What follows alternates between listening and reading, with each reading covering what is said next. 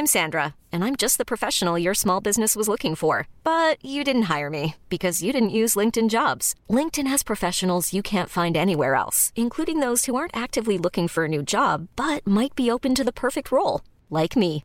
In a given month, over 70% of LinkedIn users don't visit other leading job sites. So if you're not looking on LinkedIn, you'll miss out on great candidates like Sandra. Start hiring professionals like a professional. Post your free job on linkedin.com/achieve today. There's never been a faster or easier way to start your weight loss journey than with PlushCare.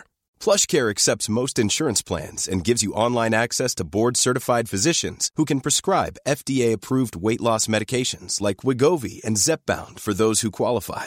Take charge of your health and speak with a board-certified physician about a weight loss plan that's right for you. Get started today at plushcare.com slash weight loss. That's plushcare.com slash weight loss. plushcare.com slash weight loss.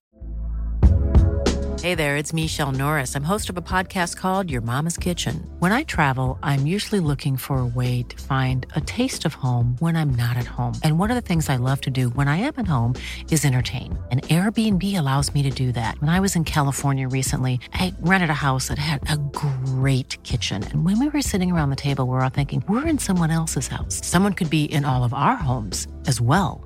If you have a home, but you're not always at home, you have an Airbnb. Your home might be worth more than you think. Find out how much at airbnb.com/slash host.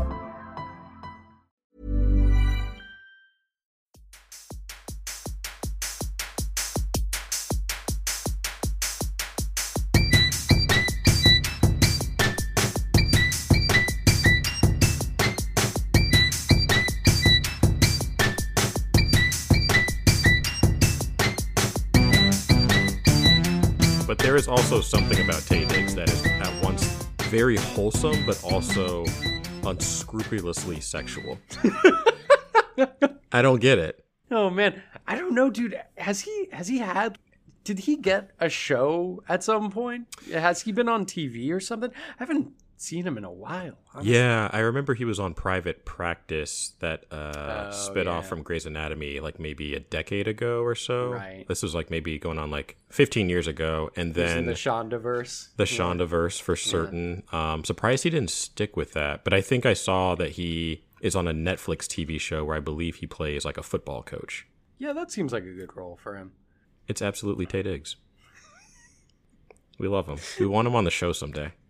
Uh, I don't know. I just always think about him in Equilibrium, where it's like a future where everyone is narcotized and like deadened to all emotion. And he's like, my choice for my character is he has no emotions, but he smiles like a maniac all I the forgot he was in that. He's always smiling at that part where Christian Bale's lying on the ground crying because uh, his love, oh, who is it? Emily Watson has just been executed by the state, and he looks up and Taye Diggs standing over him, grinning like a maniac, and is like, "You're under arrest," and like punches the camera straight like fist into the lens, and that's how we black out from that scene. It's just. Equilibrium's a wild movie, dude. It really is. What was that like? Ni- was that 2000? It was like 2001? 2002. Very Okay. crucially because it came out after The Matrix, but before the Matrix sequels, but it had this tiny little release. So Oh, that's it right. ended up hitting on video kind of right around the same time that The Matrix Reloaded was in theaters. So it was this okay. thing where people were simultaneously disgruntled about the Matrix sequels and also like, yeah, but there's this little indie movie that gives us some of that that Right. Matrix vibe, you know, Right. in a dumb package where we don't have to So think about it too hard. Such Yeah, a yeah. strange, like, in such a strange cast, too. We're talking Yeah. Mm-hmm. Christian Bale, Sean Bean, and Taye. Diggs. Yeah, and um Emily Watson. Angus Macfadyen too as the big bad, as the big so brother weird. character. So yeah, weird. Very strange. It like the early 2000s, you could just throw together anyone in a film and it would just be like, all right, here we go. like, Right. I feel like today you have like people who put together a roster and let's like, okay, all of these actors make sense. And then like occasionally a film will come out and it'll be like, uh, this is a little bit weird. I don't know why they cast such and such in this role. But yeah, back in the early 2000s, you could throw anyone in a film and it would just be like, okay, this is what we are doing. You all just buckle in.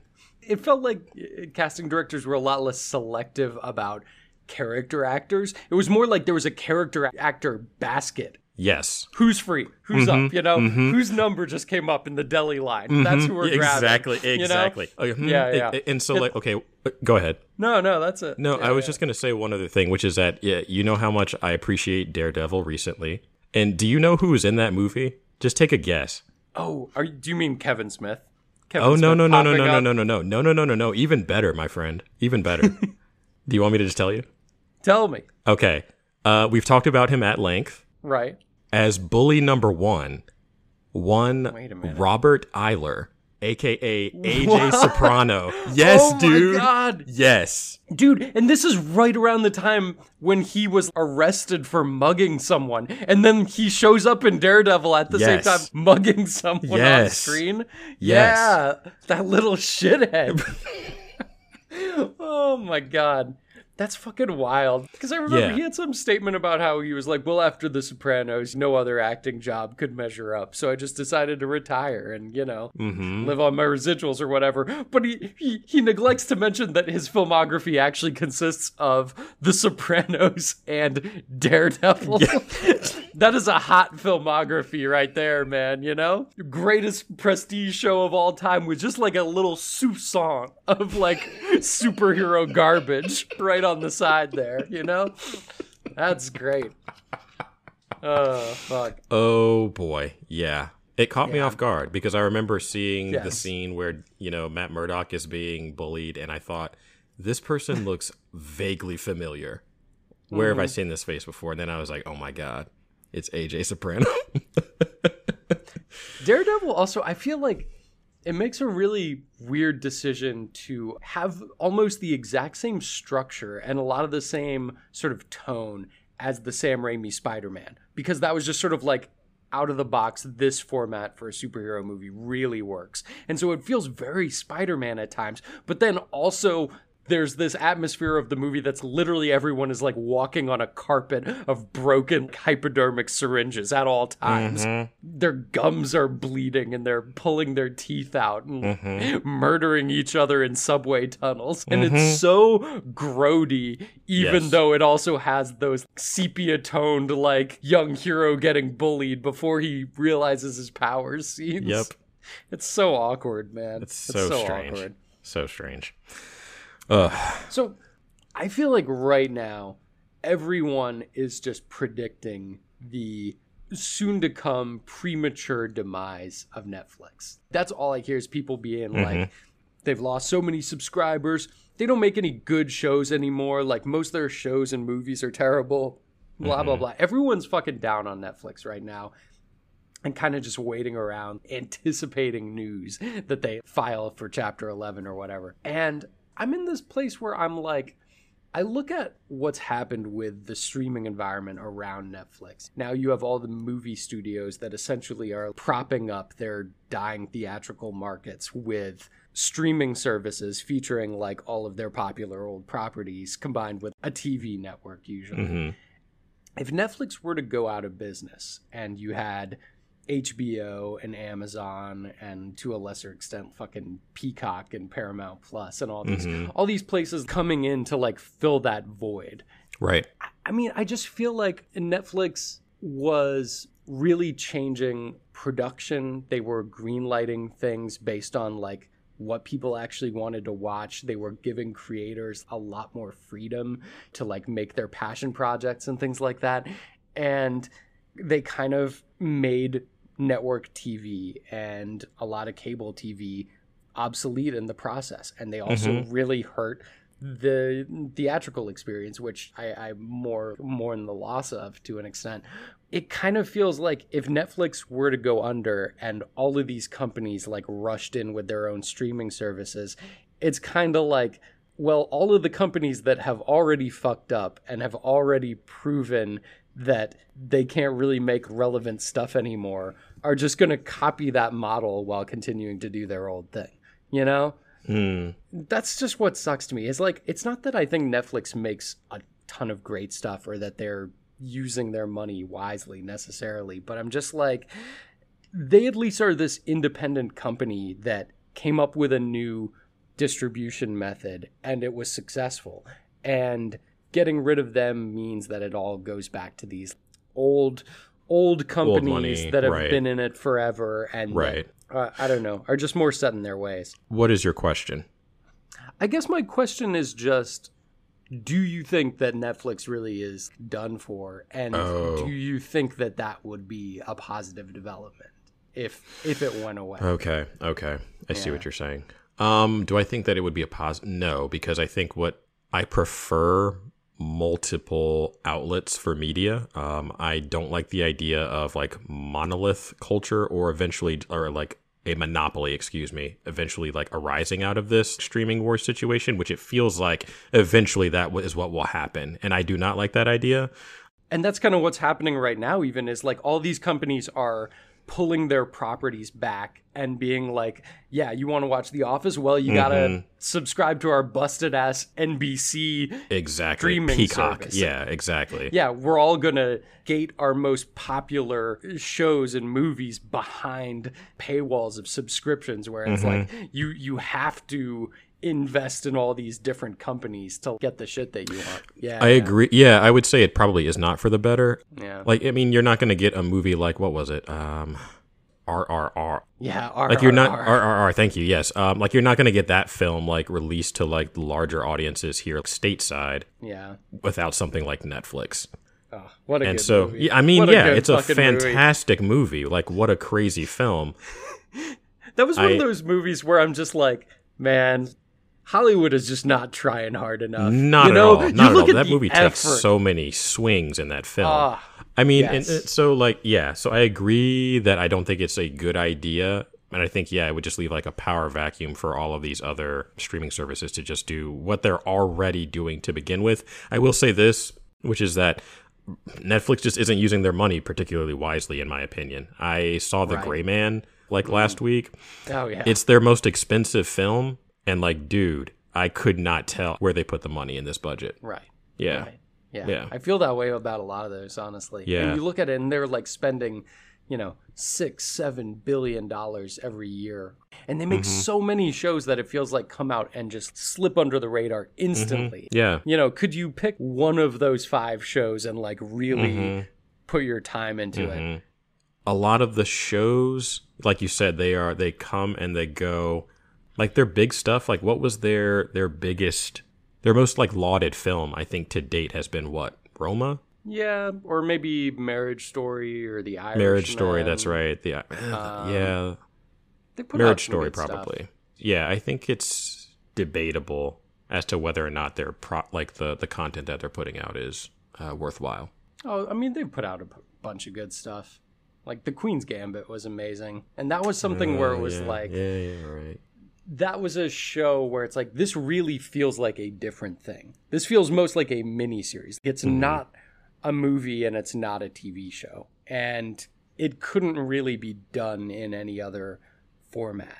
It felt like, and I don't know. That was something I remember John Landgraf talking about streaming, um, the the head of FX, and how he was saying the thing about streaming is because they don't have the pressure to maintain advertisers and week to week ratings, there isn't discipline in terms of the storytelling on an episode by episode basis and things like that. And you know, you look at the shows that he's been producing, especially lately. FX has been on fire this year yeah yeah everything seems so considered and so high quality and it just it strikes me as a very different sort of model that they're Sure. operating under Sure. um, you know i mean the flip side is with netflix it really was forging a brand new path in terms of streaming production Mm-hmm. a show could have an episode that's two hours long or like Yeah. 30 minutes long it didn't matter Yeah. the format was totally different. It, it was serialized and sequential, but it wasn't really a show or a movie. It was just sort of like a brand new format. yeah That was something that I think would have continued to develop over time. And I'm worried that instead we're going to have it shift over to all these companies where it's like, well, we're producing something that's ostensibly going to air on one of our TV networks and then get ported over to a streamer. So it's going to be sort of produced in this more old fashioned way for a broader audience. It's going to be more dumbed down. It's not going to Yeah. be as niche or as creative. And uh, that's just, that's a bummer, man. The thing that always gets me though is that Netflix is already following the model that network television followed, which is they have recognized that there is a need or it's easier to produce just reality television. Oh, yeah. Yeah. Well, sure. So Yeah. I don't know. I mean, that's a thing too. How like fucking Discovery just bought HBO. You know, which Yep. I knew AT and T wasn't going to hold on to them. That was the stupidest fucking thing. This telecommunications giant buying a movie studio and a cable network. It's just a lost leader for them. You Mm-hmm. know, they're making so much fucking money on like data charges. They don't Mm-hmm. need that shit. They don't need to have this very expensive creative industry that they have to constantly babysit and constantly manage the fine details of. They weren't in that fucking game, man. So of course they fucking dump it. And now Discovery picks it up. And again, Yeah. it's like this reality TV giant that now owns HBO and is firing most of their executives. And it just uh I just worry about it cuz, you know, HBO still produces most of the best shit. And I know, HBO I know. Max is such a great streaming network, and yet I'm just worried that all of the creatives at HBO are kind of going to be the first to go. You know, you know what you ought to do? Change.org.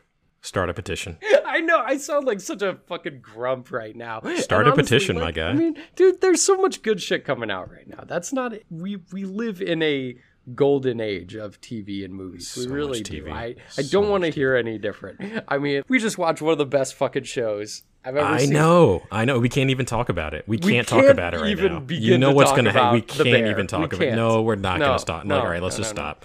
Nope. Let's stop right now. I mean, it's a go. No, no, no, no, no, no, Okay, No. okay, all right, all right, all right. no. Let's. We should really. We should get to the subject. Oh, yeah, that my thing. bad. My bad. my- Yeah, yeah, yeah. The thing we got on. yeah, we should. All right. That appointment that we made. Yes. Two months ago. yes. All right. yeah, We doing this? yeah. Let's do it, man. Alrighty. Ladies and gentlemen, welcome to Goat Season. We have missed you. This is a podcast about the greatest individual seasons of television of all time, the greatest episodes, um, and their creative teams both in front of and behind the camera. I'm Phil Mitchell, and along with me is my co-host, coming in at six foot four, 379 pounds, Mr. Alex Sinesi. Hell yeah. Fucking wide boy up in here. There we go. Fucking refrigerator bill. Hossing it up. Hossing Yeah, it up in dude. here. Just an OG chungus up in here, man. There you go. The bus has got nothing on you, son. Love it. Dude, how you been? How you been? I've been all right, man. It's good to see you. It really Yeah, is. man. It's always good to Yeah. talk to you. So we've got another four episodes of Cowboy Bebop to talk about uh, this time around. I think we've talked about how each batch has felt like they're thematically tied together, whether it's about um, things like loneliness or things about like letting go of the past. And I really cannot tell you what this group of episodes is all about. I have no idea. It's four really random ones. I agree. Yeah. I mean, we'll get into it, but like, I think this is the weakest batch, I would agree. which is an arbitrary distinction because uh, there's nothing in particular grouping these episodes together. hmm I mean, I still there are a couple episodes in here that I really like. It's just this also I guess this batch is the worst one by default because it Yes. contains the only bad episode of the show.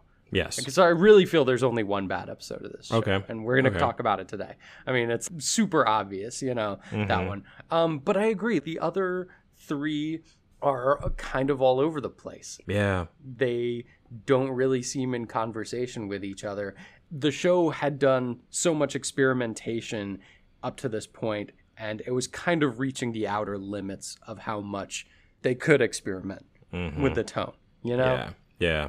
we'll we'll get into that when we talk about them individually. But I feel like the characters are starting to get to the natural ends of their evolutions, and it's Mm-hmm. like, what else can we do? What else? What other crazy things can we do? And to its credit, the show wraps up very soon after this, Exactly. and never like really did anything else except for the movie, Mm-hmm. which I love. I fucking love that there isn't some revival season of Cowboy Bebop that's not as good. Mm-hmm. And I, Watanabe's kind of always said that. I always felt like it was more in the spirit of the show to quit while you're ahead. you know? Yeah. Yeah. Yeah, I think that what you said there makes a lot of sense. It does feel as though all of the themes with all of the characters, like their respective journeys, do kind of come to a close. And it almost felt like they reached this tipping point where it was like, this could start to become a satire, a parody of itself. And then they were just mm-hmm. like, no, no, no, no, no, let's just go ahead and like finish this and do it as best as we possibly can. And it they, they pull it off miraculously. And Yeah. it's fantastic. Yeah. I think there's one episode in particular here that kind of like hits that tipping point. And it's an Mm. episode that I like, but it's, yeah. Anyway, we'll get into it. But yeah, Mm-hmm. let's just start talking about the episodes for sure. All right. So it starts off with wild horses, and that's an interesting. I I like this episode actually. I think it's pretty good. Yeah, me too. Feels like it comes off of the high from like the previous episodes that we talked about. Yeah. To me, this episode is a great example of the strength of the show in that it's like a really just standard episode of Bebop. Nothing that crazy happens in it. There's not that much about it that really stands out. It's not mm-hmm. especially experimental. It's kind of just procedural and it's still pretty fucking good. It's still really entertaining. It's got some great characters. It's got amazing animation. And so it's like, man, if this is mediocre for them, if this is sort of their cruising altitude, it's evidence of how fucking strong the show is overall. Right. Right. Yeah. Yeah, yeah. So I mean, it's a pretty simple, like you said, standard bebop episode where you've got Spike who has to like crash land on Earth um, and have his ship repaired. Um, and he has that done by his former mentor, whose name is Doohan.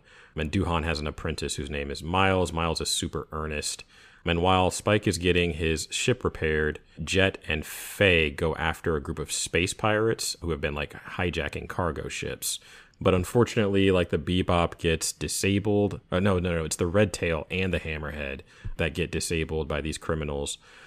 And so Spike rejoins the Bebop crew, intending to catch the pirates, and they have like a you know dogfight chase sequence, and that ends up with Doohan and Miles coming into the rescue. But again, like the bounty slips away. But it's a, it's a good episode, and I think it it puts Spike's softer side. It brings that to the forefront, and I like that um, because I think it's something that you don't see very often um, throughout the course of the show. I like how sort of casually he accepts that he might die at the climax of this episode when he's telling Jet about the uh, the bottle of uh, is it scotch or uh, I think it's whiskey Mm-hmm, that's like hidden behind the fridge. He just lights up a cigarette and says his iconic line, "Whatever happens, happens," that he Yep. says several times throughout the show. But it's this example of where he it kind of feels maybe if there's any through line through some of these episodes, through this one and the next, there's a sense of him being a little more accepting of the idea that maybe his luck is finally running out, you know? Yeah, sure. And uh, that that feels like a bit of progression for him. Yeah. But uh, yeah, I mean, it's just I don't know. This episode, I enjoy it. I like the details of the spaceships, and I like the sort of the little bits of backstory you get, like how Doohan has this photograph of him as a younger man with the swordfish with a number painted on the side, and you realize, oh, it was his race car. And when Yep. he retired from racing, he gave it to Spike just Yep. to use. And so that's why he has this hot rod just for Mm-hmm. transportation as a bounty hunter. And it kind of all Mm-hmm. fits together there. Um, I don't know, but like the beginning of this episode is so chill and it has this atmosphere where it's out in the desert and it's just Spike mm-hmm. kind of hanging out with these guys. And I kind of wish they had maybe like not even done the hacker subplot and just made this yeah. episode kind of more slow and meditative and chilled out. I feel mm-hmm. like we could have used that a little more at this point because that that subplot feels just tossed in there like the hackers Yeah, fucking die yeah, like- basically off screen I know. they just crash and like nobody even really notices. I rewatched it and I was like, wait, they died? yeah. I had no idea. completely forgot. Oh man, Yeah, this show just does not care. Yeah. yeah, it, it- which I like. And, Yeah, like me I. I would agree with you. It, it doesn't. It does not need that subplot at all. Mm-hmm. Yeah, it is. It is weird that uh, the space shuttle they take out at the end is the Columbia because Yes. it blew up Mm-hmm. four years later, basically. Yeah. Um, not that they could have possibly anticipated that, but it is just Yeah. weird to see that particular space shuttle figure in the climax so Yeah. heavily. Man, this show had the weirdest timing. Yeah. Right. right between 9-11 and yeah this uh the spaceship disaster Mm-hmm. Yeah. um that is wild i had not thought about It's that very strange. Yeah. mm-hmm wow for an episode that's towards the end of a series they or like guess like when you should be like wrapping things up um when you should be considering like how to like tie up like loose ends i thought that they did a very very good job adding in two characters who I thought were very intriguing. Um, and that being uh, Miles, is it Yeah, Miles, Miles and Doohan? and Doohan. Yeah, they're both great. Yeah. Yeah. They're both great. Like I love the fact that Doohan is this cranky old man who like really cannot be bothered. He's sort of like, ah, boy, like uh, he's kind of like part Yoda, kind of like Last Jedi Luke Skywalker. Just kind of like I don't want to deal with any of this. Go away. He also weirdly looks like Republican James Woods. He does, but like with a bit of like uh, Christopher Lloyd and Back to the a bit of that too. Yeah, that's probably Yeah, what they were uh-huh. going for. It's just weird, like looking at him, and I'm like, he really looks like only on Twitter James Woods. Like my career exactly. as a movie star is over, and I'm just. I'm just spraying toxic red pilled shit on Twitter, James Woods, which is it's a very weird mood. But at the same time, I could totally see James Woods coming back and crushing this role in live action yeah. in a movie, Oh, yeah. being this cranky bastard who's like Absolutely. really, really good at one thing. Uh-huh. Man. and John Boyega as Miles. Oh, yeah, maybe. Yeah. Mm-hmm. Uh, but I like I, Boyega do like so Miles. much, man. Yeah, He may have know, really fucked himself, though. I told you about that thing where he just like walked off the set of that movie, right? There's a new uh, Jeremy Saulnier movie. He just Oh, You did tell he me about that. but he didn't even say I quit. He just like left, and so basically everyone was like, "Yeah, well, I guess we have to stop now." yeah, Man. crazy. Rebel Ridge just like pieced out. Wow. I know it sucks, man. Because I, ah, God, like I know he's great. he's so awesome, but uh, I know. that's bad, man. I mean, that's Yeah, like man. you know, so many people losing their jobs over that shit. Mm-hmm. Mm-hmm. I feel bad for Yeah. Saulnier too, because you know, He's done nothing but put out good stuff. yeah, and his season of True Detective was such a Yeah. debacle that I was just like, It was a uh, mess. you would want something to go right for the guy after that. Yeah, exactly. Oof. Exactly. But yeah, Miles is a great character too. I like all. I like Miles. There, there's a good moment that Miles has, and I can't even um, paraphrase what it is that he says, but it's something to the effect of like, uh, you know, I'm not even going to try, but he has this very earnest quote about uh, falling in love with a woman and just like having her break his heart or something like that. And he's just oversharing with Spike so much. Right, right. And Spike is just not caring about any of it. And I do love that moment. It's a funny um example of the super earnest young character who comes Mm-hmm. into Spike's orbit and this time he's just like I'm not going to engage. I'm not Yeah, exactly. the slightest shit because this always Mm-hmm. goes bad, you know? Uh, Yeah. This always goes poorly. Yeah. Yep. Man, oh man. All right. So yeah, that following episode, which is uh, Pierrot Le Fou, it- odd episode. Odd episode. I think it's one. of it's fan, the weird. I I would I'm say not. this is one of I- my I don't favorites hate it. really. Yeah, Are yeah. you serious? No, okay. I- yeah. I don't. Mm, I don't hate it. Mm. I don't hate it, but I don't really love it. It's too extreme for you in terms of like kind of where it's going with the visuals and the ideas of it. Would you say? Yeah, and I, I it's one of those episodes that if you take it out, I don't think anything is missing from the entire show. Well, that's fair. I mean, you could say that about a lot of these episodes, in that Sure. they're all so compartmentalized and standalone. To me, this episode just has some of the best animation in the whole show. The animation in this episode's incredible. The choreography all through it too is so fluid and intricate and there's so much going on in every single shot. And for me i kind of like it almost almost like one of those sort of like chuck jones looney tunes shorts that had no dialogue that was just all visual gags. This episode has so little dialogue and it's just almost pure action and mm-hmm. suspense and also horror moments and it tells this pretty complicated story just through the visuals and Yeah. I, I thought that was pretty cool that they could just that they could pull that off you know Yeah. No, Yeah. that's fair. I mean, I would say this, which is that you any good Cowboy Bebop episode has something to say about one of the like four main characters, and I feel like this one does not. interesting Yeah. Yeah. That's just me. I mean, that's my take on it. there's there's a little a little stuff around the edges. I think something really important happens with Faye in this episode, which is where we realize that Uh. she her emotional attachment to Spike in particular has come a long way. Right. right. In previous episodes she's made it pretty clear that she did not give a shit that he was going off to die or that he was risking his life to save her or anything in between. She was very laissez-faire about that. And in this episode she actually wants to withhold information from him so that he doesn't put himself in danger. Right. She knows him well enough that she's like I don't want this to happen because I don't want him to get himself hurt again. Right. And and he he teases her about it. Oh, you really think I'm going off to die this time, huh? You know, and it bothers her. She's shaken up in a way that Yeah. she hadn't been previously, and I think it continues that theme too of like Spike being kind of you know even more than usual. yeah, you know, this might be the day that I die. you Yeah. know? Yeah.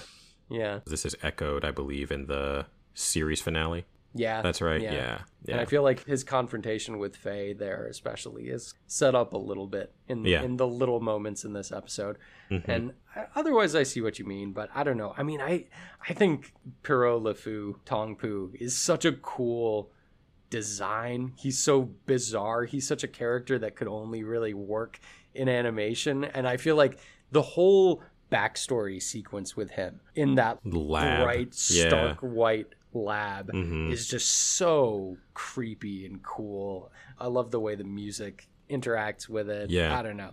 Yeah. All right. All right. I just like this episode on pure style, basically. No, I mean it's an interesting episode. I mean we've got Spike who is playing pool on like what Mars, Yeah, I think and so. he, yeah, he happens to witness a uh, a, a spree killing, and then almost gets killed himself by Pierrot Le Fou, who is a smiling assassin. Mean he appears to be basically like invincible, and so Jet finds out that the brass at ISSP are being like knocked off one by one by LeFou, um, who has escaped an experimental lab. Then Spike is basically uh, decides that he is going to go out and uh, engage in a duel to the death with Mad Pierrot um, in an abandoned madhouse theme park, um, and basically one of the creepiest settings that we've seen on the show yet. I mean, it's great. That part is cool. I do like the set design, like just the design of this like funhouse, creepy amusement park that's been abandoned on like a strange planet at night. I love that it's their chance also to just kind of like shit on Disney real quick, you know, to like take all of that imagery of Disneyland and just make it as nightmarish as possible. Oh, it works. Yeah, That works. That stuff's fun. Ugh. But I- was just gonna say the name of this episode is a reference to a Jean-Luc Godard film, Mm-hmm. one of his later '60s movies about this guy who abandons his sort of suburban life to run off uh, with Anna Karenina and just start a crime spree. It has nothing to do with this episode at all. They just took the name. Yeah, yeah, they just took the name, but Great. I think it's interesting just in that it's I think Watanabe tipping his hat to the fact that the French New Wave is very much part of the stylistic heritage of this show. Sort of that disaffected alienated atmosphere of characters just sort of like stewing in their longing and smoking cigarettes and being all like miserable and beautiful. It's it's very French New Wave. Oh yes. You definitely see like stylistic heritage to Spike Spiegel in Alain Delon, you know, or Mm-hmm. someone like that. But it is funny that it's like, yeah, but this episode doesn't really have anything to do with that. that movie in particular. It's just a name drop. Mm-hmm. But um, how do you feel about Godard in general? You a fan? Nah, me neither, man. I mean, Breathless, everyone's like, oh, it's such a revolutionary movie and it's so important, but it's like the jump cutting in it is bad. It's like not Yeah, good. yeah. It's not good editing. It's Mm-hmm. just the first movie to ever do it. I get the historical importance of it, but I'm just, I don't know. Uh, yeah. Yeah. And even from there, I mean, he just he kept experimenting with form until he basically wasn't even like really making movies anymore. He was just sort of like making these pranks, making Yeah. home videos Making home with videos, studios basically. money, Mhm, basically. mhm, And uh, yeah, I'm like, dude, just fuck off, man. Honestly. just tired of it. He's such Oh, a boy. troll, honestly. and there are other French New Wave movies that are fucking great. I love Jules and Jim. I love. Uh, have you ever seen Cleo from Five to Seven, dude? No, I've not. I've heard the title though, Dude, but that I've never seen it. incredible. It's so fucking good. It's about this beautiful young woman who's like a pop star who is waiting to hear if she has terminal cancer basically. Mm-hmm. She's just waiting to get a test back. And that's the whole movie. And it's like Wow. going about her day and her fairly like glamorous there, there are just so many like surface pleasures to her life and yet the whole time she's falling apart because of this. But it's very sympathetic to her too. It's not Yeah. just about like, oh, we're punishing this, you know, girl This who rich, like beautiful never woman. thought about Yes. life Mhm. that seriously. No, like you get a much more of a sense of like the depth of feeling that she's always had and how that's just brought to the surface by this terrible thing that might happen. Yeah. It fucking rules, dude. It's All right. such a good movie. All right. Yeah. But uh, I don't know. I feel like it gets talked about way less than Godard's shit. That always kind of irks me. Yeah. Anyway, You have feelings about this. You have feelings about this. Do you know what I have feelings about? what's that? Boogie Woogie Feng Shui. Oh boy, the Oh, best right. episode, and by the best, I do mean the worst episode of Cowboy Bebop. The only bad one. It is Truly, the only one good. where I'm like, this episode was a mistake. Yep. And it's especially a mistake because of what it does to It, Jet's do- I character. know, man. I know. Yeah. Oh. Anyway, I'll let you get into it. All right, here we. I mean, I'll all let right, you take here we this go. one. Okay, thank you, thank you. I get to talk about how like I don't like this episode. Here we go. Okay, yeah. So I mean, it's just basically an inexplicable detour in which Jet receives a mysterious message that leads him to the grave of an old CI who was like obsessed with feng shui. And then Jet meets the recently deceased CI's daughter, whose name is Meifa, I believe. Mm-hmm. And so the two rope the Bebop crew into finding Jet's CI because she believes that he is missing. But essentially, the man is trapped in like the hyperspace realm or gate. Um, and he's holding out for like one last opportunity to speak with his daughter. There's like people that are after them this entire time. I guess this man's like he just ran afoul of some people who were part of a, a criminal syndicate. And is it the red? Is it the? It's the blue. Is it the blue? the blue dragons? Yeah, blue yeah, yeah, yeah. Snakes or Mhm, something? Yeah, Yeah. Who we've never They really look like seen the before. Blues Brothers, They do, and they're They are totally So incompetent. incompetent, and there's like nothing a threatening about joke them at all. Syndicate. Yeah, yeah. And let's Mm-hmm. just go ahead and do it. Like they make Jet look like a total perv because this They young do. woman is like maybe she seems like she's 14, 15, 16. Um and he is like crushing on this girl and it's weird. Yeah, yeah. The, show is very much redefining their relationship as, oh, is this more of a older brother or a fatherly Yeah, relationship? And yeah. he's like, no, actually, it would be more like we were boyfriend and girlfriend. He puts a fine point on it that he's like. kind of got a crush on this It's girl who so I mean. I think 16 is the upper end of it honestly Yes. she's a young teenager Very young woman. Mhm. yeah it's super creepy and it's especially It problematic i think and i mean problematic as a choice for the show, not problematic in the modern sense, although it is that Mm-hmm. too. That this happens because it makes you look back at the episode Ganymede Elegy, where Yes. he had this relationship with this woman who is much younger than him in the present and who has a new boyfriend who is also much younger than Jet. And it's mm-hmm. her seemingly finally in a more age appropriate relationship. Mm-hmm. And then you think, mm-hmm. wait, but she left Jet a while ago. How young was she then when they were in their original relationship? And she complained about how he just wanted to control her and Control treat her. her like a daughter and all this stuff. Yeah. All of this stuff, it was fine in that episode because it felt like, oh, it's the sort of complicated Mm-hmm. adult problem that they're working through. And now you're like, wait a minute, was it an adult problem? Yeah. Are we actually talking about two adults here? Or, yeah, or Mm-hmm. Yeah. not? Yeah, Because I, I don't like it. this episode like it. establishes this MO for him, and it's super weird. and then the other thing is, so here's the Kill it. craziest part, man. Kill it. Just kill it. This Mm-mm, just kill episode it. is the only one that Shinichiro Watanabe wrote on. Yes. Yes. Isn't that fucking crazy? It is so weird. I Yeah. don't know what he was thinking when he chose to do this. It just immediately makes me think, man, here is somebody who is a brilliant director who shouldn't write his own stuff. should not clearly. write. Yeah, shouldn't write it. And it's not as though like the the dialogue's not poor, the pacing's not necessarily poor. It's just like this is not a great story.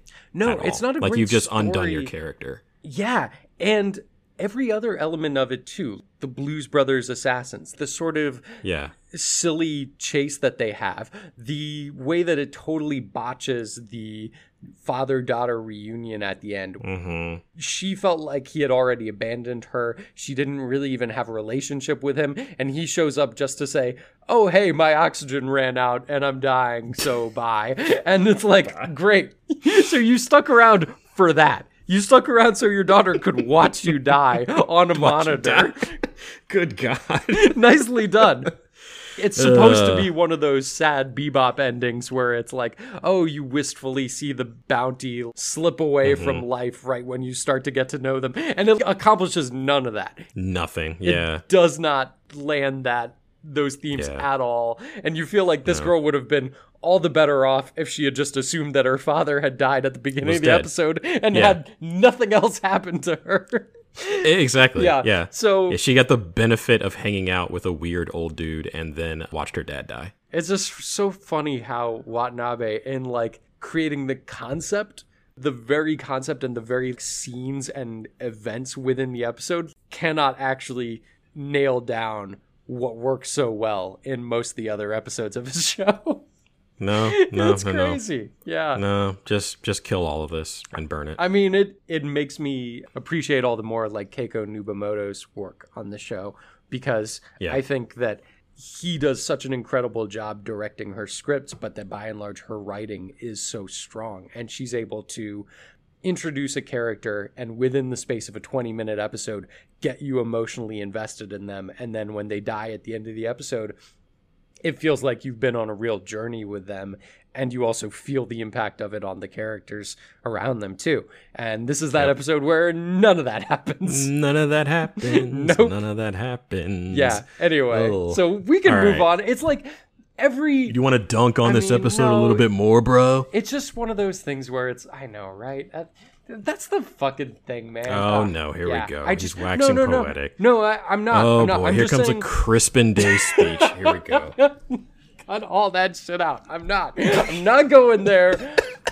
All I was going to say is to your point, people Yes. can get so addicted to negativity when it comes to Sure. any sort of pop culture they're invested in. Sure, I feel like there's an we're not about that, though. podcast industry built on that. And yeah, we're not oh, of about course. that life. Yeah, we're not about that here on Goat Season. Take No, that someplace else. Take that to another Yeah. sandbox. All right. For me, it's more that. like uh, this show hit basically 25 out of 26 times at that. And that's pretty good. I agree. Yeah. Hey, I'm Ryan Reynolds. At Mint Mobile, we like to do the opposite of what Big Wireless does. They charge you a lot, we charge you a little. So naturally, when they announced they'd be raising their prices due to inflation, we decided to deflate our prices due to not hating you. That's right. We're cutting the price of Mint Unlimited from $30 a month to just $15 a month. Give it a try at mintmobile.com slash switch. $45 upfront for three months plus taxes and fees. Promo rate for new customers for limited time. Unlimited more than 40 gigabytes per month. Slows. Full terms at mintmobile.com.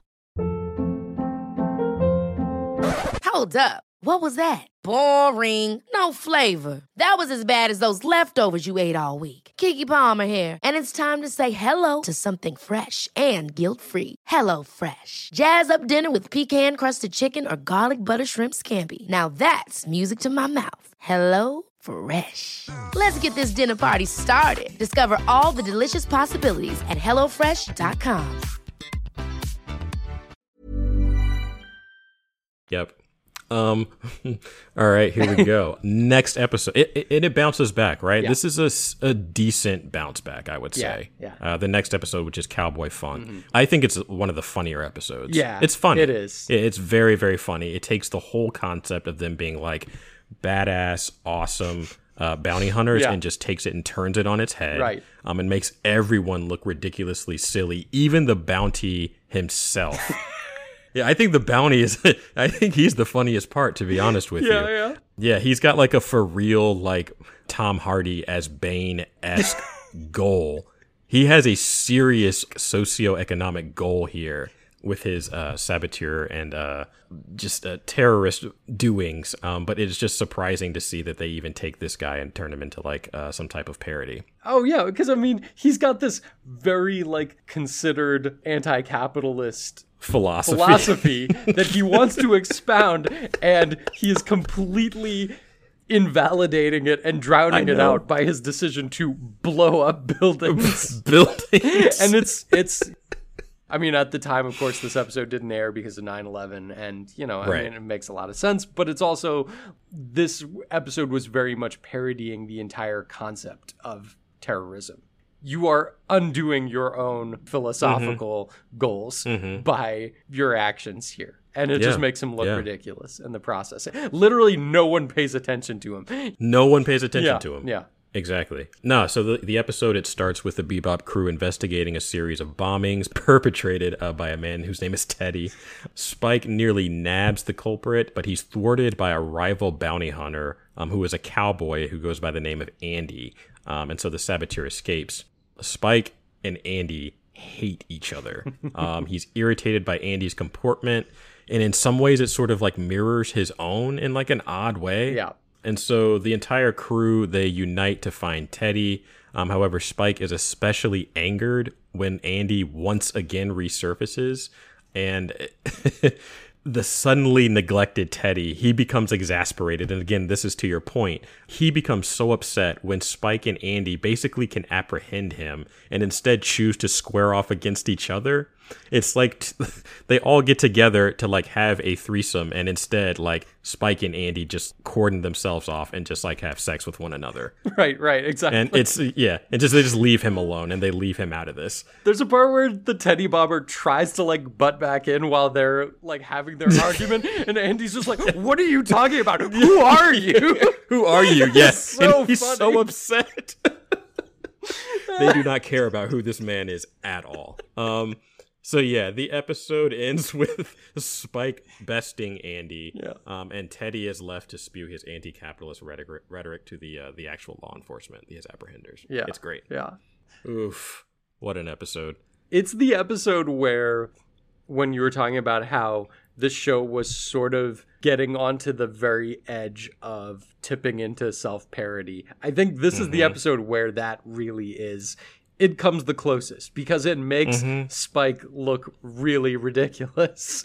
and it works for this episode and I agree it's one of the funniest episodes of the show, but it is also an episode where it's like they probably don't want to do too many more of these Yeah, mhm. because it would start to break the reality of it and the characters Yeah. of it if you pushed it too much farther. Do you think that they purposefully were like, okay, we are coming towards the end of this. Let's just do an episode where we sort of like put a little hitch, a little fracture, a little seam in an episode where we get to like toe the line, maybe just like dip our toes in the pool of self parody and then pop back out afterwards. Yeah, maybe so. Maybe so. I mean, all the experimentation does feel really deliberate, but it also always feels like Watanabe just following his muse too, where he's like, I want to make this guy a real cowboy so I can really parody those aesthetics, you know, and have him show up with a jaw harp playing and he's got his horse trigger. His horse. Who just has the most blank, idiotic horse expression at all times. And it's just Ugh. so funny as his sort of co star. Oh wait, wait, wait. Yeah, what is your? Uh, you have like some pretty strong foundational beliefs about horses. Can you expound upon that, please? Yeah, they're the fucking worst, dude. They're big, dangerous idiots, is what they There you are. go. That's what I was waiting for you to say. They're beady eyes. Absolutely.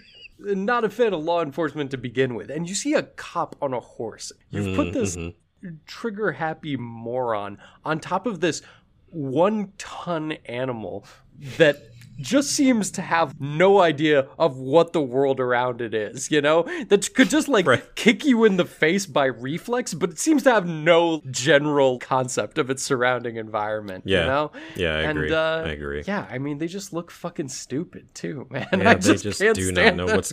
You really do not like horses, and I love to uh, like take advantage of that fact at any possible moment. I'm such a fan of mammals in general. I find like there's so many wonderful animals out there that are so relatable, that are so cool and affectionate and hilarious. And I mean, for example, like goats. It's so funny how goats are just just a shade away from horses and yet they have so much more personality. How you can just tell that they are like having fun and emotionally reacting to their environment even though they have these horrible rectangular eyeballs that are disturbing to look at.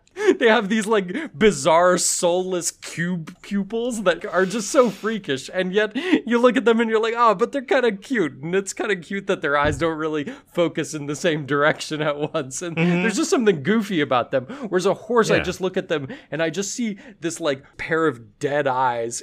It, it, they're just yeah, they're the worst, man. Uh, no, say more, fam. Say more, fam. no, I'm good. I mean, I you I think all horses should be killed, but it's fine. Let's make them extinct. No, no, I'm kidding. It's not that.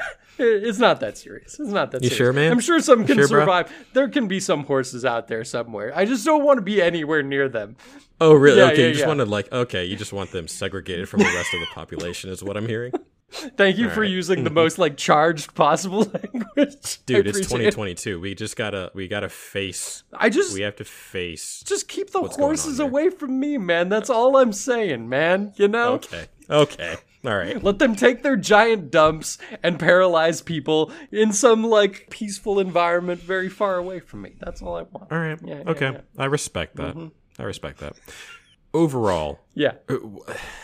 These are like what stood out to you? Like, yeah, what'd you clock? There's definitely like a lack of a through line to these episodes, and it does feel like each one of them is an experiment that kind of pushes to the very edges of what the show can do, but maybe not in the most positive way. Sure. It more feels like a rubber band that's straining almost to the point of snapping. Maybe Wild Horses is the one that is the least experimental, but even that, uh, this is such a standard episode that's just sort of dealing with rote technical details that it feels less vital than some others maybe.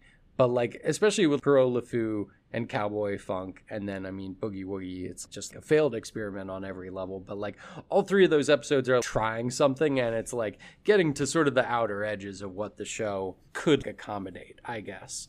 And then, That's it's so interesting. yeah. Go ahead. So I don't know. So in that way, maybe it feels like the show is sort of naturally nearing the end of its cycle. And I mean, yeah. it, this is such a crazy show where it's like every single episode is an experiment. Every single episode is kind of mm-hmm. standalone and every single episode is mm-hmm. like well we're gonna just pour all of our creative energy into this completely wild new concept and it's gonna be supported by these characters the whole way through i think you can only do that so many times in a row before the strain Right. starts to show Right. And to this mm-hmm. show's credit i think it only really has this one bad episode here Do you think that the strain becomes apparent because of the fact that it's a string of them? Like, do you think if they had changed the release order maybe moved Boogie Woogie uh, Feng Shui, like maybe up a few episodes, Or like just maybe kept cut it. If just you got, cut I mean, obviously out, cut it, right? You if you cut it out, ob- I don't know. Maybe you don't. I think the answer possibly is no. But I think possibly if you had moved that episode like further up in the rotation, Right. I think there's a possibility you may not feel like okay, this might need to like come to an end. I don't know. Maybe I don't know. Because I mean, the the flip side too is getting just one episode outside of these uh, artificial bumpers that we've put on the show.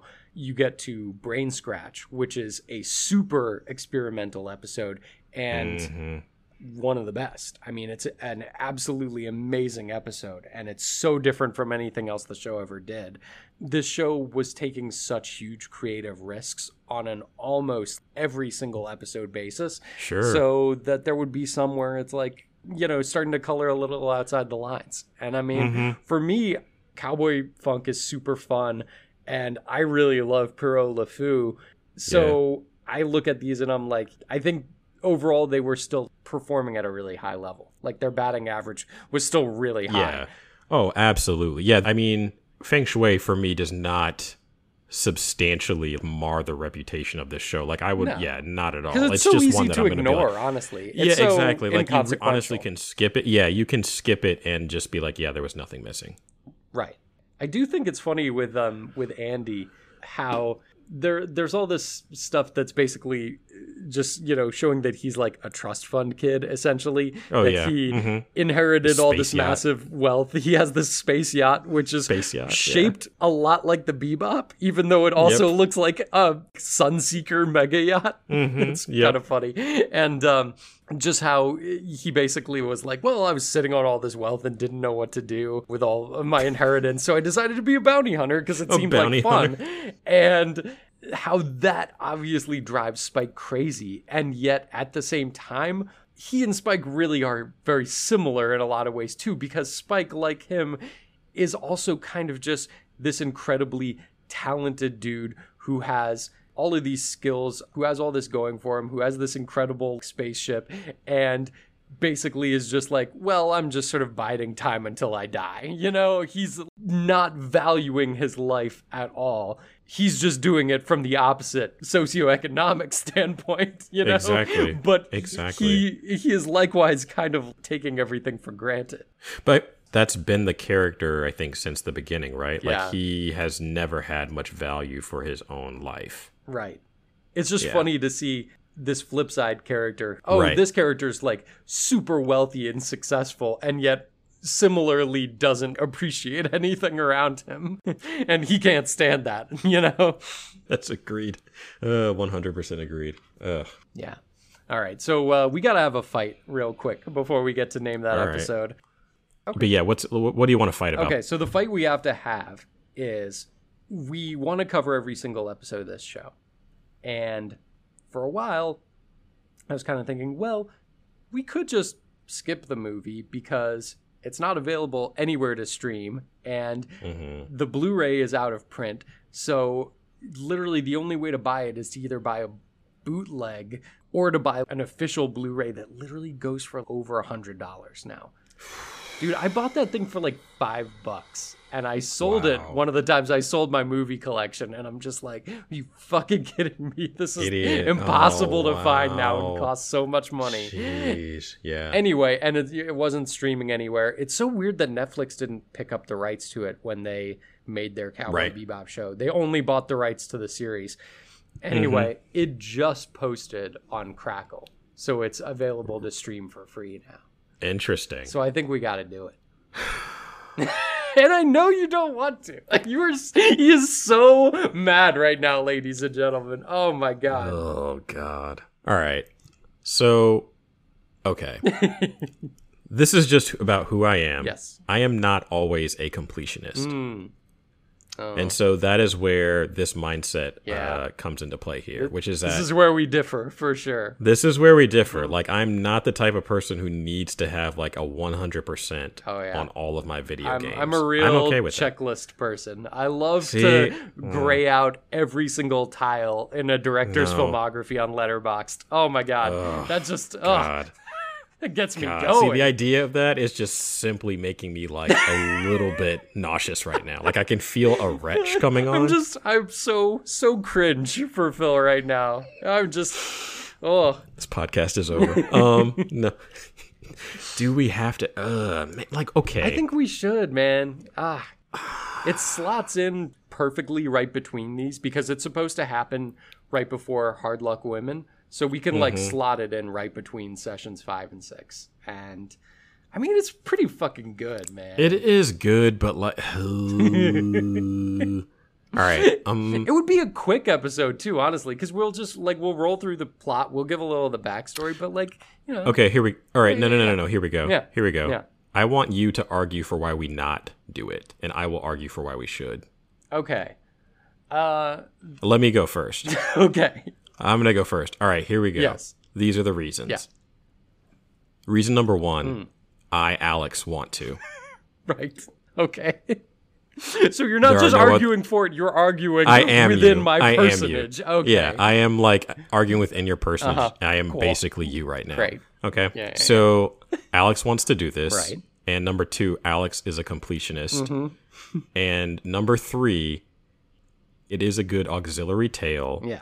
It is more of a good thing Mm. that is enjoyable for for viewers and for audiences. Yeah. Do mm, all right, and then I have to stop. I have to stop right there because I almost slipped back into being myself. Right, I can Go tell. ahead. You're just fighting it. It's like he's possessed for a minute. Really, what am I saying? What the fuck? What is this shit coming out of my mouth? Oh my god. Well, Uh, just a ahead. role reversal. Uh, I guess what I'll say is that the very idea of adding another episode onto this podcast, which is already incredibly overlong, verbose, annoyingly convoluted, that we are just making like overly complicated for ourselves at every turn to an extent that just makes my blood boil. And I'm trying to I'm trying to be calm. I'm trying to be a low stress kind of person, you know? I'm I'm trying to just party it up and live my life here and not worry about this nerdy shit. But uh, you know, I gotta come back and say that uh, this series is complete without the movie, and the movie is just a, a little extra that was thrown on. That's basically just a single standalone episode that's extended out to two hours, and uh, you can just you can easily leave it off and uh, not even worry about it and then just keep going and we won't worry about it. It won't be like mm. a splinter in our minds that we left something unfinished that we easily could mm. have covered right now. It's free streaming and uh, we're just going to ignore it. We're just going to throw it in the trash because, you know, who cares? It doesn't matter, right? Mm-hmm. yeah. did, I, did, I, did I sort of break character there? I think you Did I a, start a to little break bit. kayfabe a little? Yeah, I think you did. There was a brief moment where I was like, mm, "This is stretching into parody here." He's just making fun of me now. Oh boy. No, no. I mean, I I fundamentally agree with you and I also fundamentally agree with me. You know what they say about uh, smart people? It's the ability to hold two opposing opinions at the same time. I like that. That's true. I can't do that. It's only one for me in this. it's only one opinion for Too me in this. I only see the world in extremes. Only in absolutes. This one only over sits deal in absolutes. Yep. Yep. That is Oh, the boy. dumbest line I anyone's know, ever dude. written. Okay, we're not talking about that movie either. It's so we can't. stupid. We can't talk about that movie. Okay, here's Let's just drop it here, here's the thought. Do you want to record the final session first? and then do the movie. and then we'll say do we feel like we need the movie do we feel like we want to do the movie at this point? and then we can slot the movie episode in wherever I agree with you. okay let's I agree let's with you do on that. that idea. let's finish out the series so it's done and then we'll kind of be like do we want to put the movie in as the bonus All right. awesome There we go. hey I like there we idea. go Mhm. compromise Negotiation. beautiful There we go. love it Oh boy. thank you for putting Um, up with me dude Oh, dude. No, I mean, I mean, i just i just you put up with me all the time. this whole podcast is just me finding ways to annoy you, basically. Uh, Uh, no, this is enjoyable as always, man. Yeah. it's just so funny to me how, you know, we have incredibly similar tastes in so many ways. I would say that we we really understand each other in terms of what the other likes in art, in media, and just like in creative expression in general. And yet sometimes we can be so philosophically opposed. I know. I know. Uh, what are you gonna do? It's funny when it does happen. Yeah. I think that's the best. Uh, that's the best right there. for sure. Oh my god. That's the good stuff. Yeah. that is the good Mm-hmm. stuff. Is it time for is it time for name that episode? Let's do it, bro. All right, here we go. How many we got today? We only got two. All right. We got two. right. Two. All right. two's. Two is solid, right? Yeah. Yeah. It's solid. Here we go.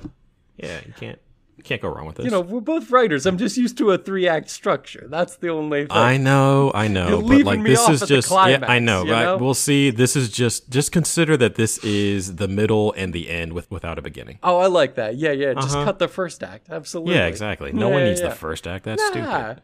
We don't do that around here. Number one. All right, here we go. So in March 1913, Evelyn Napier visits Downton Abbey with Turkish diplomat Mr. Kemal Pamuk, Oh, who is yes. seduced by Mary Crawley and then dies in her bed mid coitus. The thing I love about the implication here is that he was like the right hand man to Franz Ferdinand, and because he died, he wasn't there to prevent the assassination.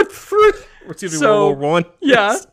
so World War One broke out because Michelle Dockery's pussy too good.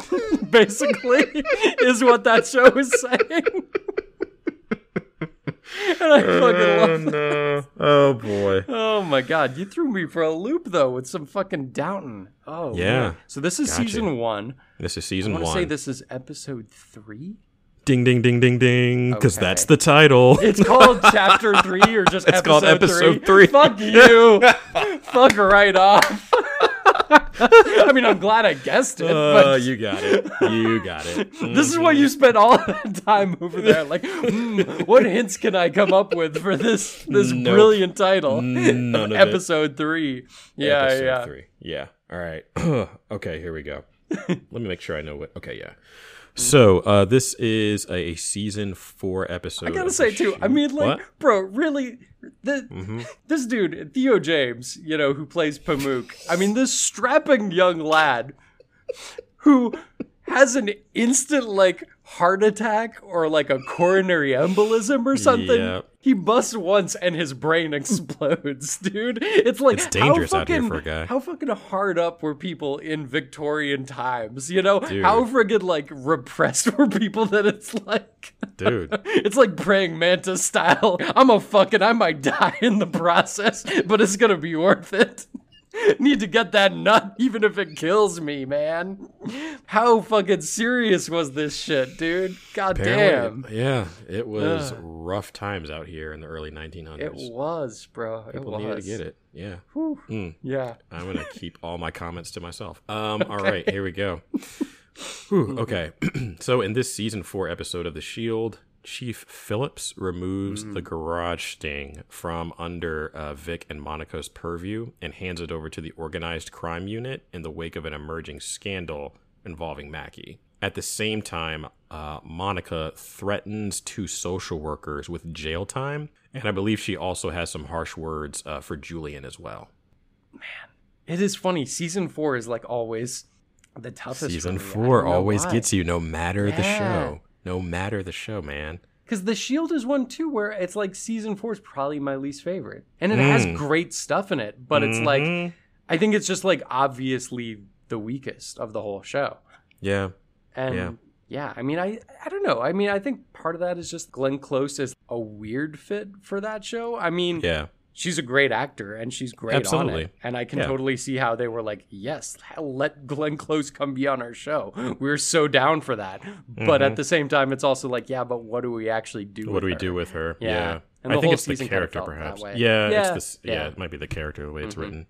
Is this episode called Army of One? Mm, no. Fuck.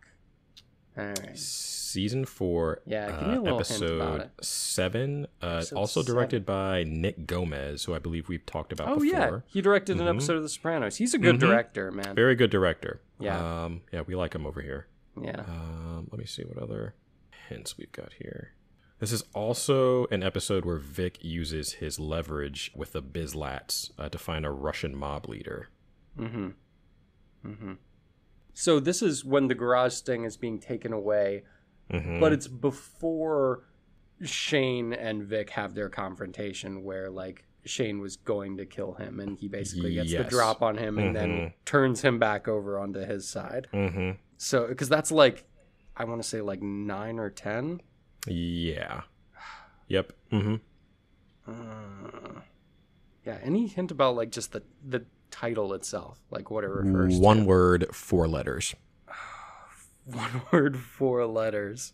Yep. Fuck. It's not that. God damn it.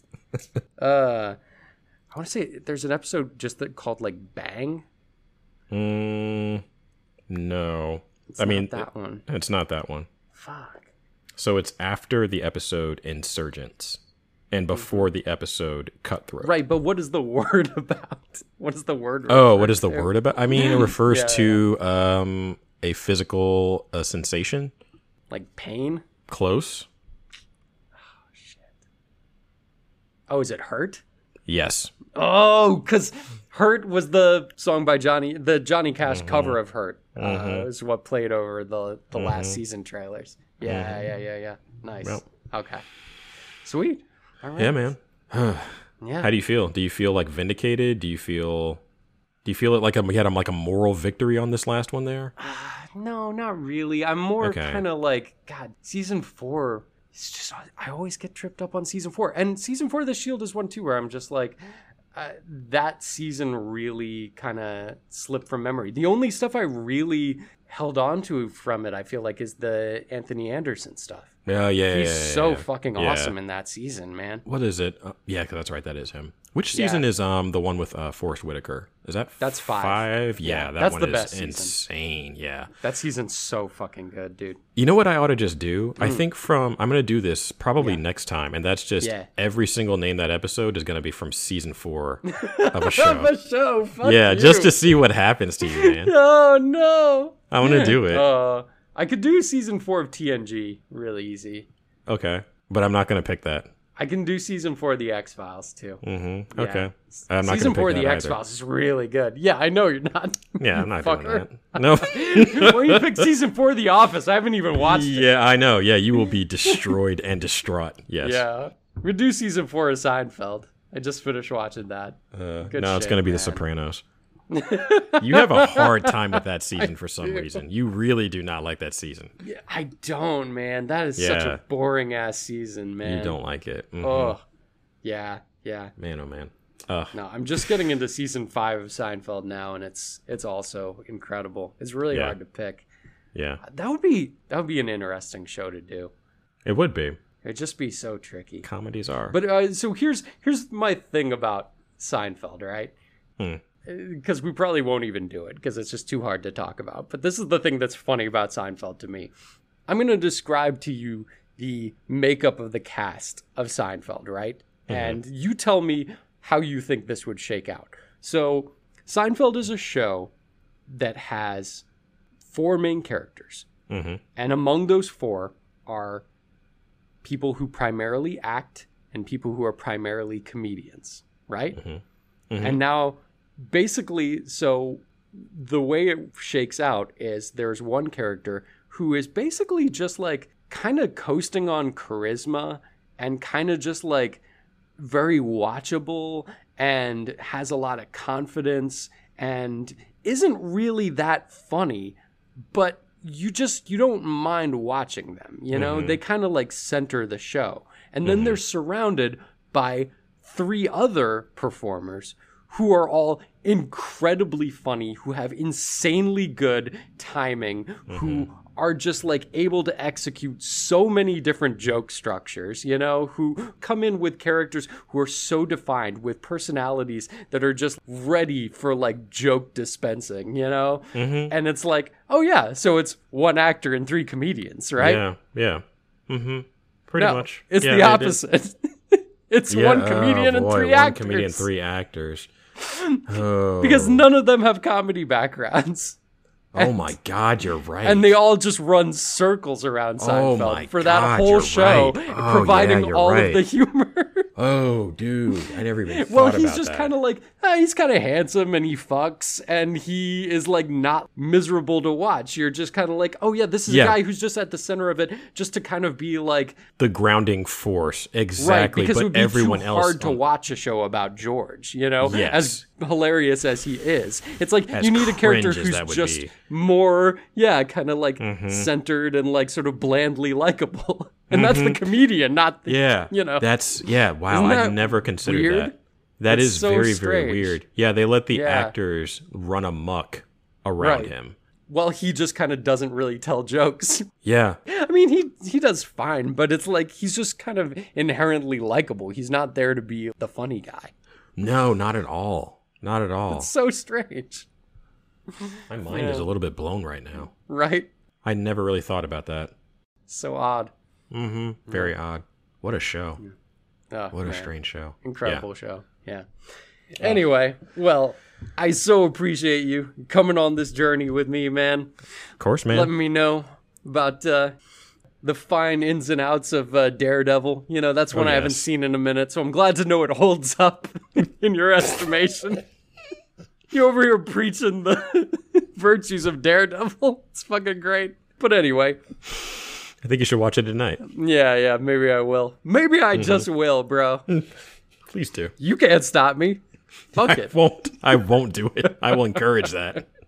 but yeah, I, I appreciate it, man. And uh, Yeah. thank you, everyone out there who's still listening. We so appreciate that too. We hope you will go to our Instagram, Goat Season Pod, and uh, check out some of our updates and our awesome goat pictures to come along with the episodes. You can also email us at goatseasonpod at gmail.com with any questions you might have. I also want to thank Janice O'Leary for our artwork, Josh Sullivan for our intro music, and Battlequake for our outro. And we will see you soon. Peace. Peace.